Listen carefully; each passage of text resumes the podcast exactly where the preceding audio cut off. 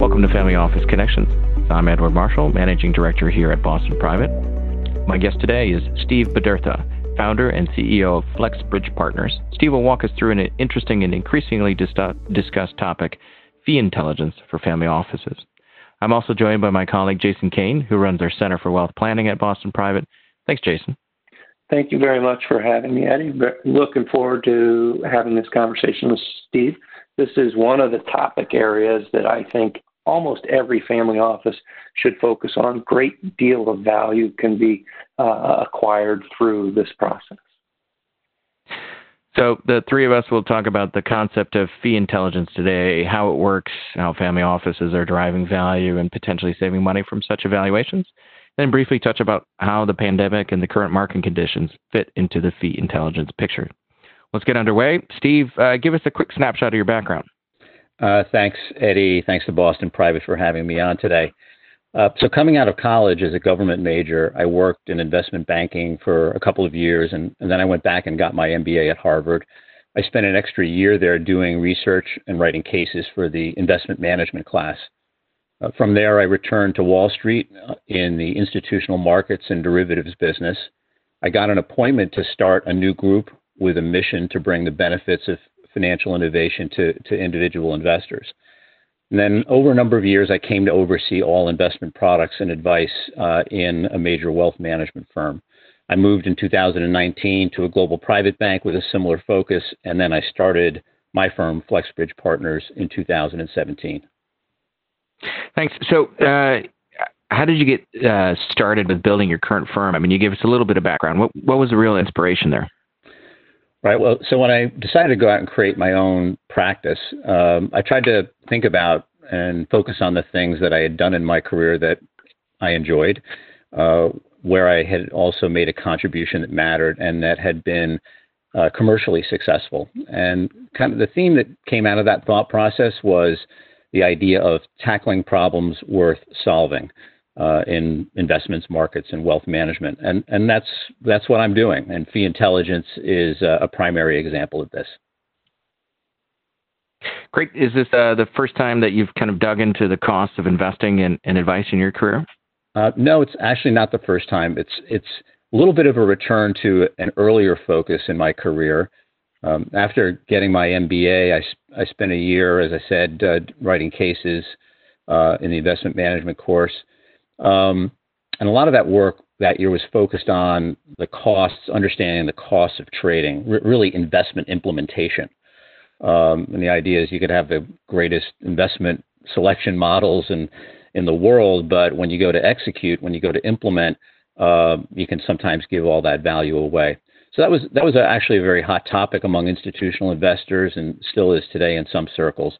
That work led to a job I created at a Wall Street firm to do research and build models to measure and anticipate the cost of investment and trading strategies for clients.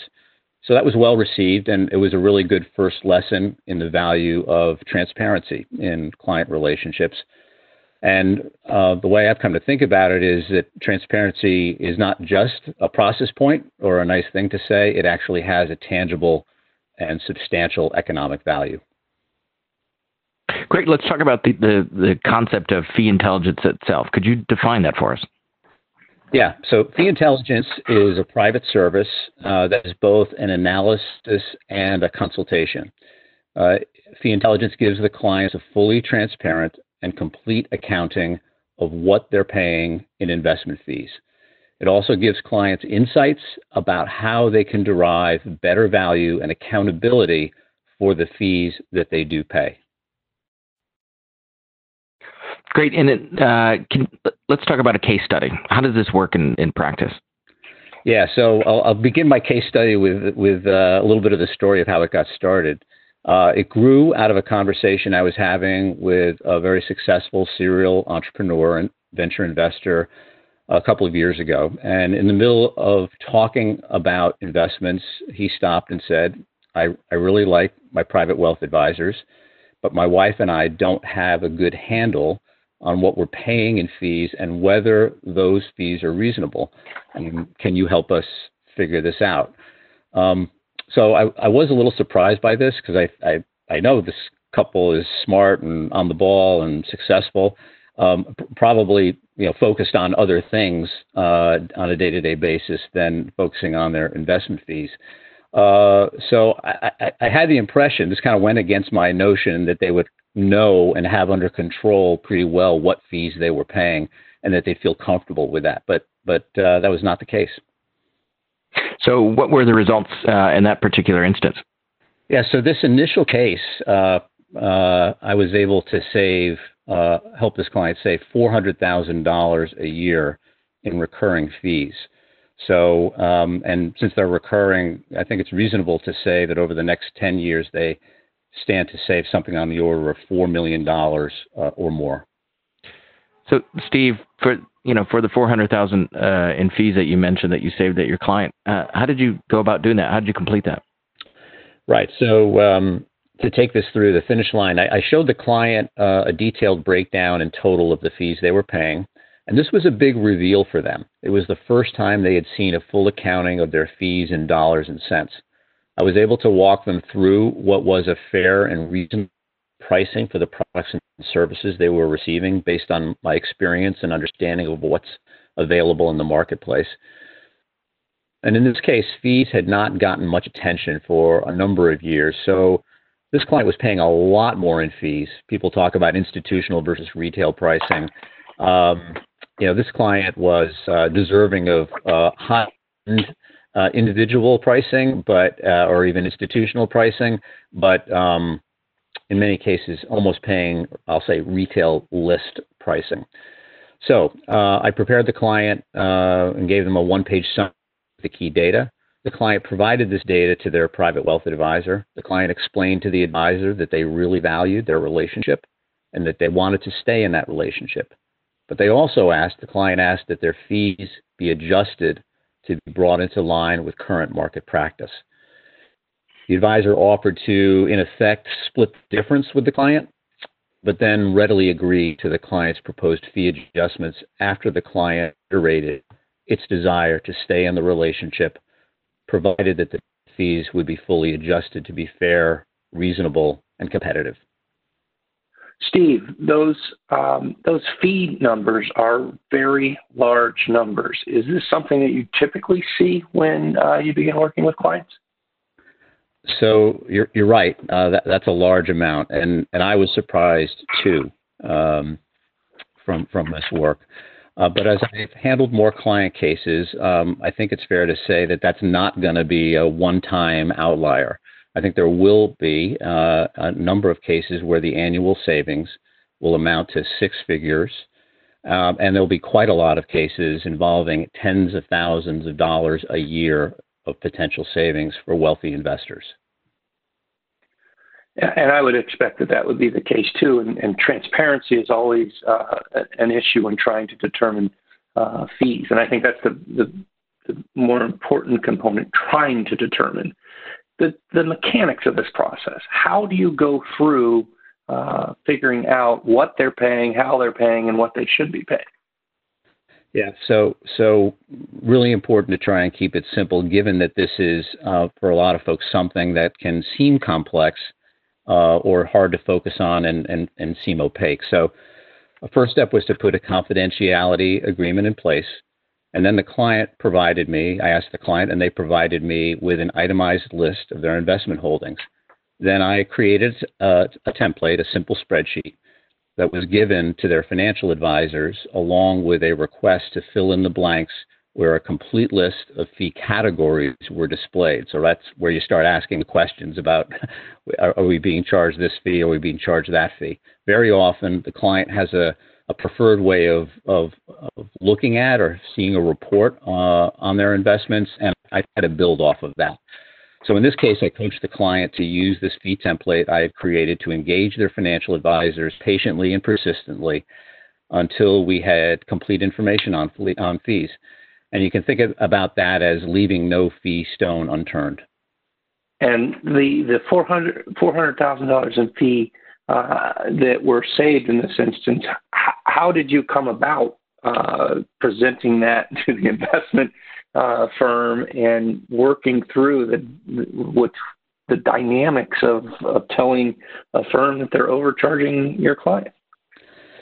Well, a lot, a lot of this is um, really reveal, revealing the information, uh, revealing uh, sometimes uh, something I refer to as the fee iceberg, and it's in the course of the dialogue uh, that actually helps surface this issue in a constructive way.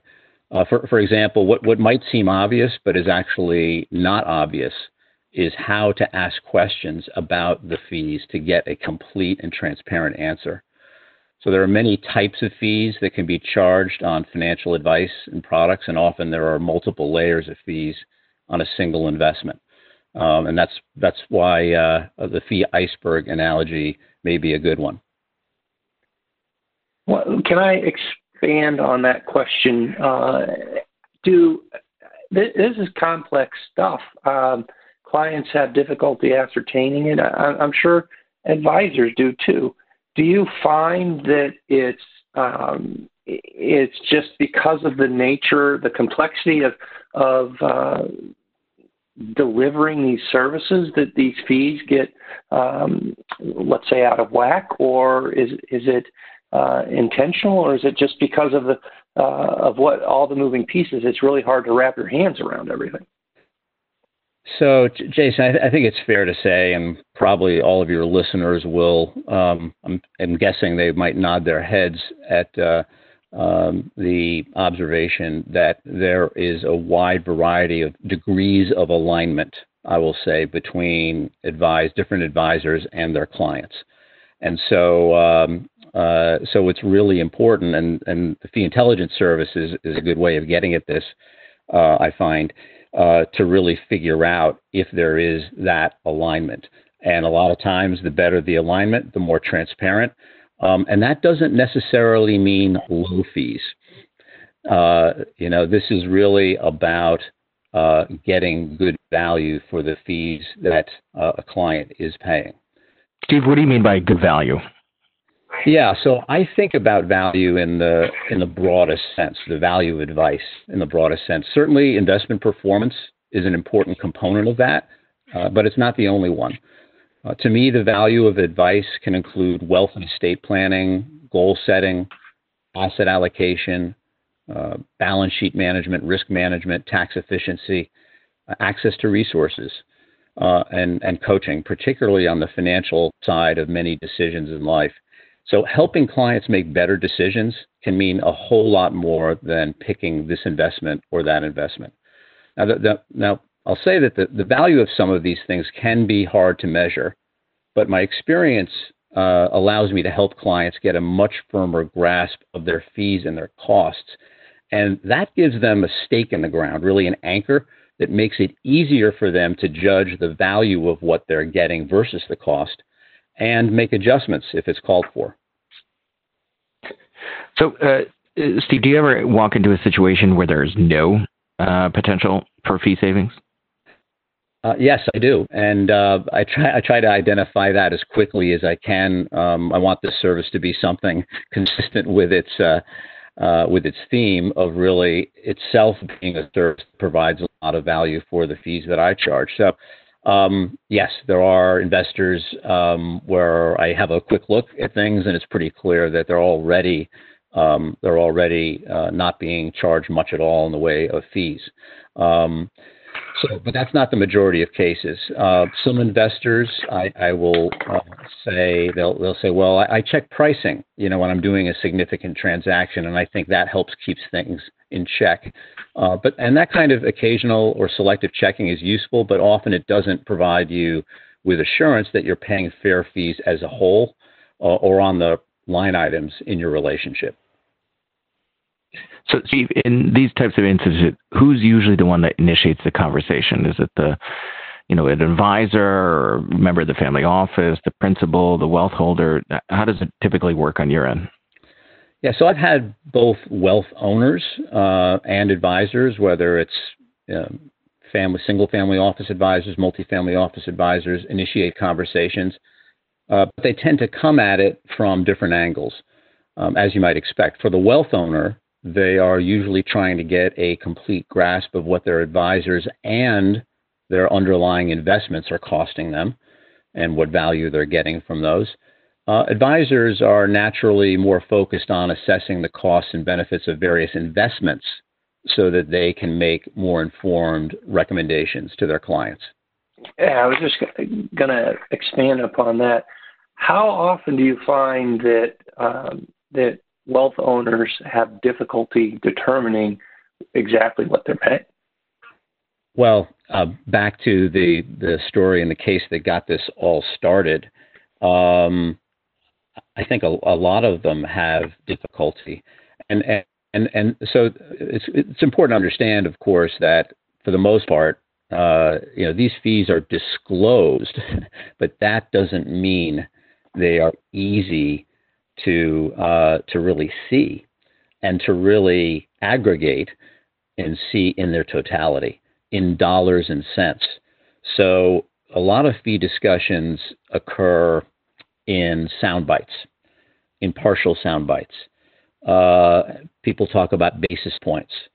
Um, and it has a way of not really hitting the nail on the head when it comes down to wait a minute, what is this costing me in, in total?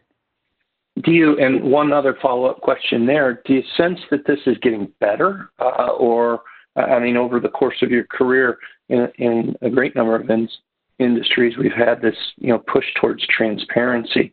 Um, what's your sense as to the industry and its its attempts to solve some of these issues?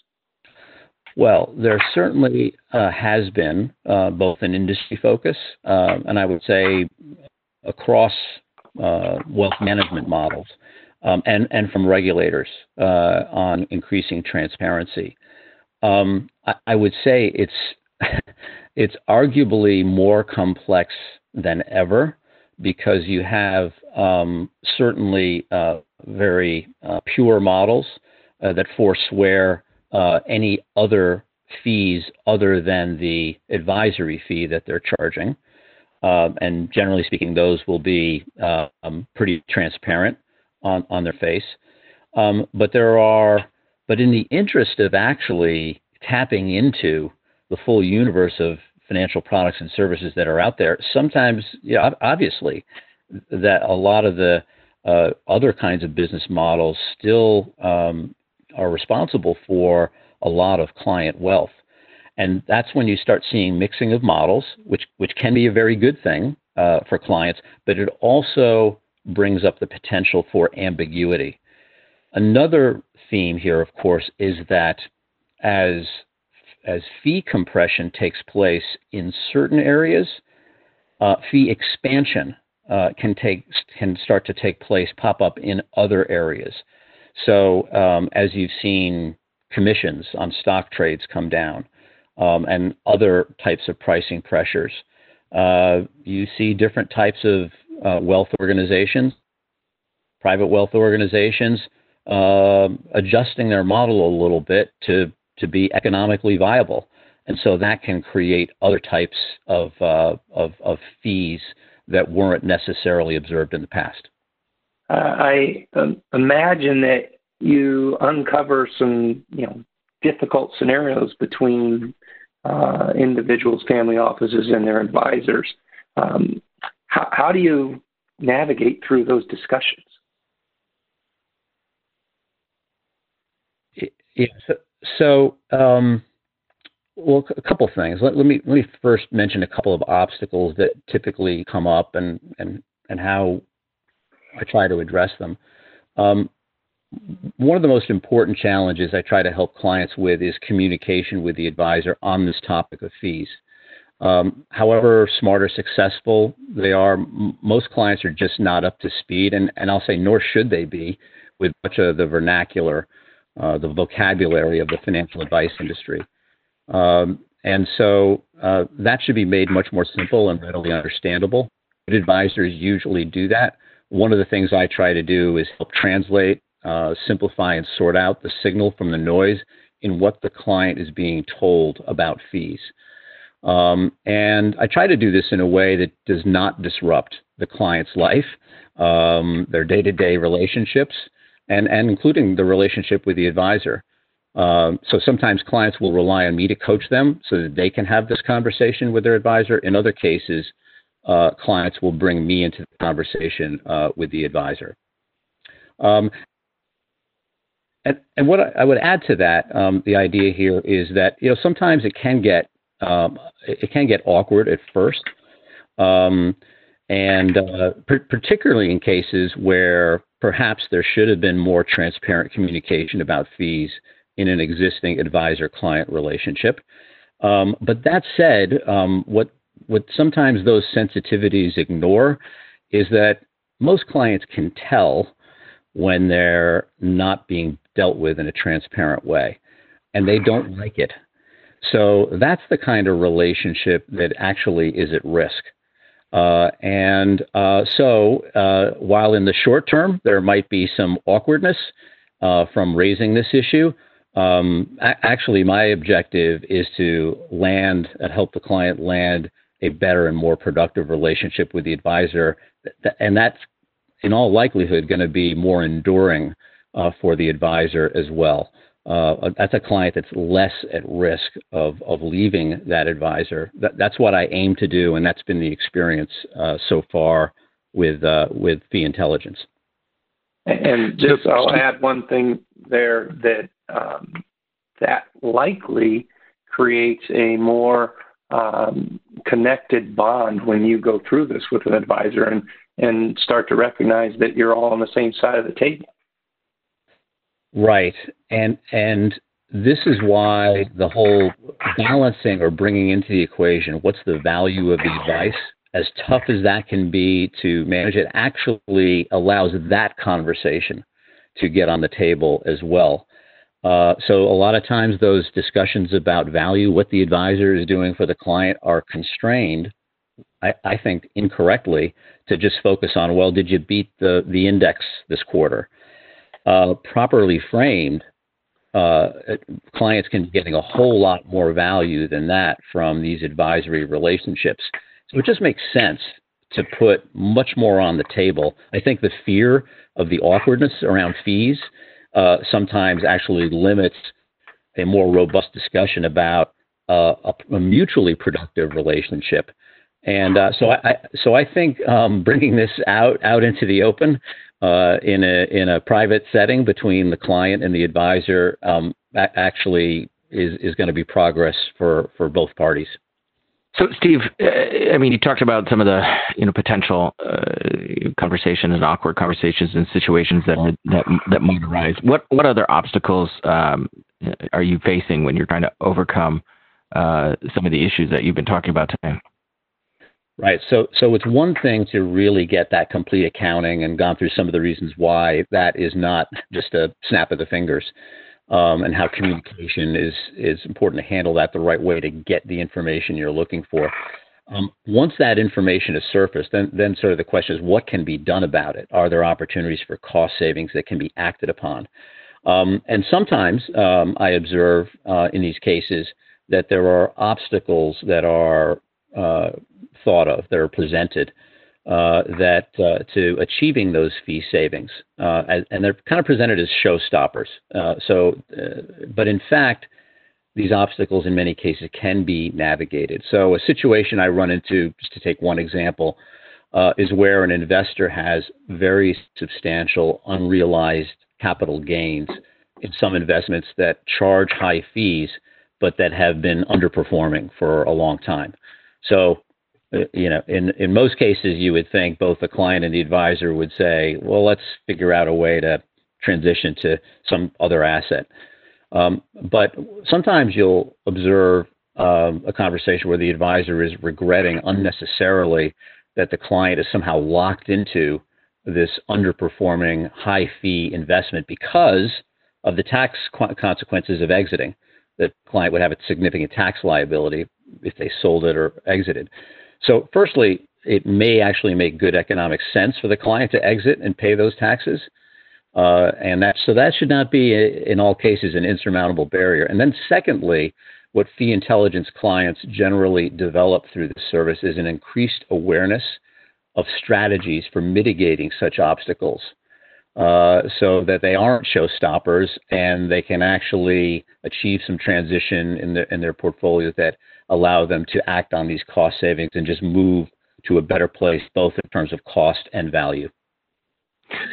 So, Steve, in, let's go beyond economics. And you mentioned and touched briefly on strategy. I mean, are there other elements, um, you know, and benefits uh, for your clients that you talk about that come from fee intelligence services beyond just cost savings? Yeah. So, uh, Eddie, we know that there's this hard to measure question uh, of what's the value of the financial advice I'm receiving? What's the value of this advisory relationship, and can I improve on it? Uh, what I'm finding is that bringing transparency and a com- uh, complete accounting of fees to clients unlocks more insight about the value of the advice the clients are getting, and even about where there may be gaps or areas to improve the advice they're getting. Uh, a key part of, of achieving this is the benchmarking process uh, in the fee intelligence service. Uh, through the process of benchmarking the costs and the benefits of the advice and the products and services that the client's currently using versus what's available in the marketplace, clients often learn a lot more about the choices and trade offs that are available to them. So, just having better awareness of their choices, having those fresh points of comparison, can provide a valid take on whether they're getting a lot of value or really not so much one of the things uh, I like to try to do for my fee intelligence clients is give them a simple framework uh, that they can use, a template that they can use on an ongoing basis with their advisor to track the costs and the value of the advice they're receiving. I find that the ongoing use of this template can reinforce the advisor's accountability to the client, uh, help surface the value as well that the advisor is bringing, and help focus the attention of the advisor where it should be which is delivering high value to the client for the fees that are being charged. So, Steve, the, the intelligence process in the traditional sense is, is a continuous process and sort of has a feedback loop. And is, is that what you mean, like engaging and, and, and interacting uh, with your clients in this manner? Uh, yeah, I think that's a good analogy. Uh, fee intelligence uh, lists the fog surrounding fees, meaning that clients are often seeing their complete fees for the first time.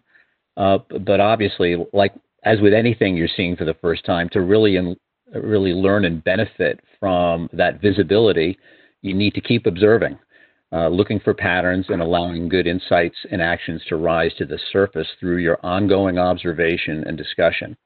Um, now, now I will say uh, that I I've designed the fee intelligence service to be fast acting, and uh, in many cases, clients are interested in uh, achieving a uh, a quick reset where appropriate in the in the value they get for the fees they pay.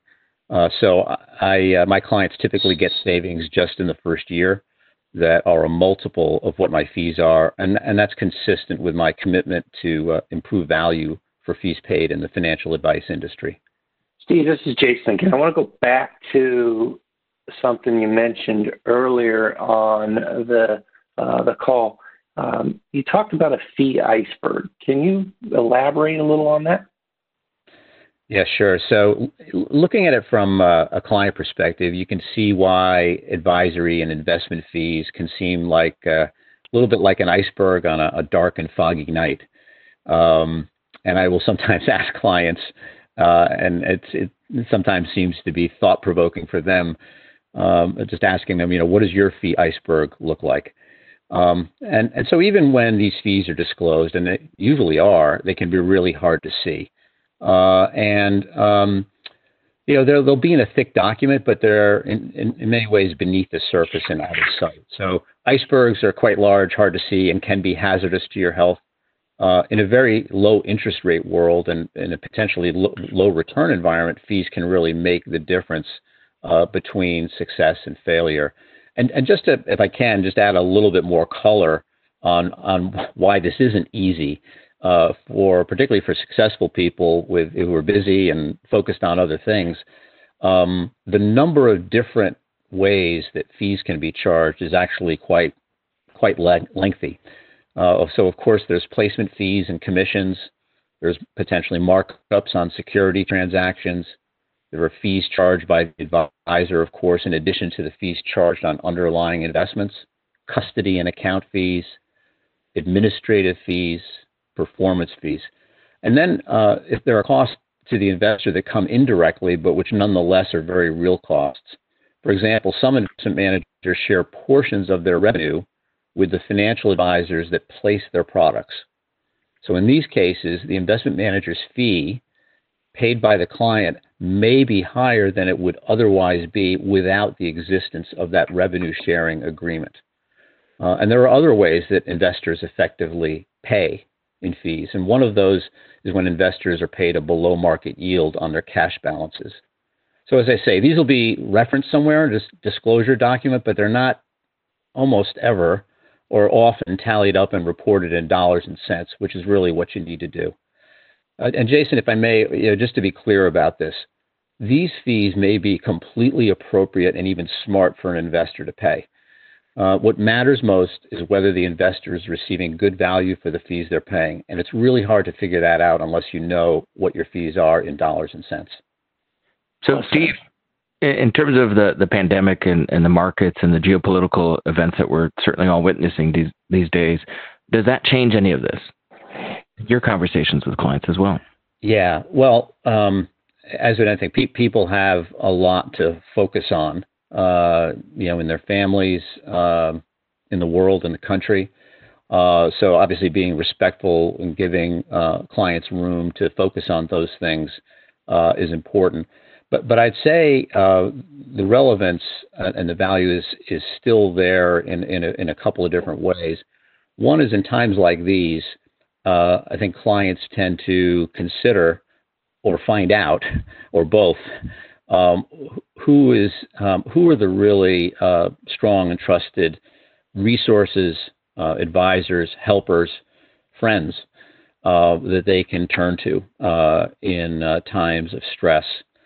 And just as we were saying before about how fee intelligence helps surface the alignment between the client and the advisor, um, this kind of stressful time can actually be exactly the right time to to uh, zero in on this and to make sure that you've got you know the right alignment with the people you're relying on. So I think it's uh, I think that's um, uh, actually something that helps people kind of sort out and make sense and take stock. Uh, in these kind of environments, people like to take stock of where they are and are they set up for, for success? Are they set up to make good decisions? Are they set up to achieve the things they want for uh, for their for their family and their loved ones. Thanks, Steve. Uh, you also mentioned building models earlier in our conversation today in, in doing some quant work uh, around uh, your fee intelligence practice. Is that something that you're uh, you're doing here as well? Yeah, I do think there's a, a need for some fresh metrics uh, to help investors evaluate the value of investments and financial advice relative to the costs. Uh, in a recent article I published uh, at wealthmanagement.com, I, I propose a new measure called Return on Fees Invested, or RFI for short. The idea is that investors and advisors should receive greater value, should expect uh, greater value as they pay higher fees. Uh, for fans of investment math, it's it's like a Sharpe ratio for fees. So the Sharpe ratio measures alpha or the return on an investment above the risk free rate relative to the risk of an investment. With RFI, return on fees invested, instead, we're comparing the value add of, of an investment relative to the fees that are being charged. Uh, so yeah, so I know, and I know not everybody may agree with me on this, but I think the best wealth advisors of today and tomorrow uh, do focus and will focus significantly on how to get their clients the best value for the fees that are being paid. That's going to be a, a, an even bigger part of how top advisors earn their fees going forward, and that's one of the core principles that's uh, that's running through my practice. So, Steve, this is Jason again. This has been absolutely fantastic. I'm of the opinion that almost every investor should uh, should look at something like this to help them determine costs and value. Uh, one one last question I have though is how do you formulate your fee when you're engaged by a, a family office or a client? Yeah, so um, uh, in thinking about that, um, of course, I, want, I, wanted this service and, and kind of the the, the uh, uh, incentive alignments to be consistent with kind of the whole purpose of the service, right? So so strong value for fees paid. So what I what I what I've worked out basically uh, is that um, uh, my fee is a percentage of the client's first year savings, uh, and typically the client's savings will be recurring. Many of the fee savings will be recurring. So I I uh, charge a percentage of the first year savings for the client, and I usually subject that to a minimum charge, um, and that's just depending on complexity and uh, just to cover the cover the case where uh, I put a lot of uh, time and effort in with the client. The client chooses not to do anything. Uh, there's just a, a, little bit of a, a, safety net around that. But but again, e- even there, I try with every single client and prospect to size up the fee savings potential as quickly as possible because I want everybody to walk away uh, feeling like uh, if they do engage with me that they've gotten really strong value for the fees that I charge. So the the positive aspect of this from a cost perspective is that oftentimes it there isn't really a net cost. There is a net savings when they've engaged you.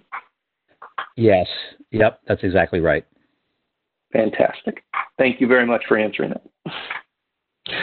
Well, thank you, Steve, and uh, really appreciate your, your thoughtful insights today. And thanks to for Jason uh, for joining me as well. Uh, if you get like to get in touch with Steve or have any questions, do send us an email to familyoffice at bostonprivate.com. I'd also recommend that you check out our website. You can find numerous resources, sign up for a newsletter, get this podcast, and much, much more right in your inbox.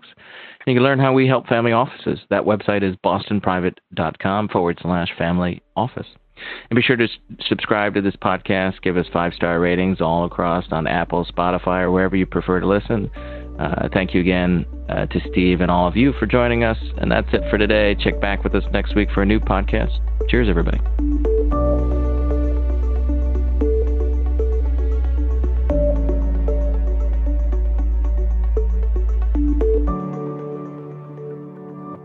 This podcast is solely for informational purposes and is not a solicitation or an offer to buy any security or instrument or to participate in any trading strategy. The opinions expressed and information contained in this podcast are given in good faith, may be subject to change without notice, and are as of the date issued. All sourced information is believed to be reliable but has not been independently verified. This podcast discusses general market activity, industry or sector trends, or other broad based economic, market, or political conditions and should not be construed as personalized investment advice. The following does not represent a complete analysis of every material fact with respect to the topics covered herein. All investments carry a risk of loss. Neither BPW nor its investment professionals or representatives provide tax, accounting, or legal advice. Listeners should review any planned financial transactions or arrangements that may have tax, accounting, or legal implications with their advisors. For additional information about us, please refer to our Form ADV disclosure brochure, which may be obtained by contacting us at 800 422 6172 or info at bostonprivate.com. Private banking and trust services are offered through Boston Private Bank and Trust Company, a Massachusetts chartered trust company. Wealth management services are offered through Boston Private Wealth LLC, an SEC registered investment advisor and wholly owned subsidiary of Boston Private Bank and Trust Company. Boston Private Bank is an FDIC member and equal housing lender. Investments are not FDIC insured, not bank guaranteed, and may lose value.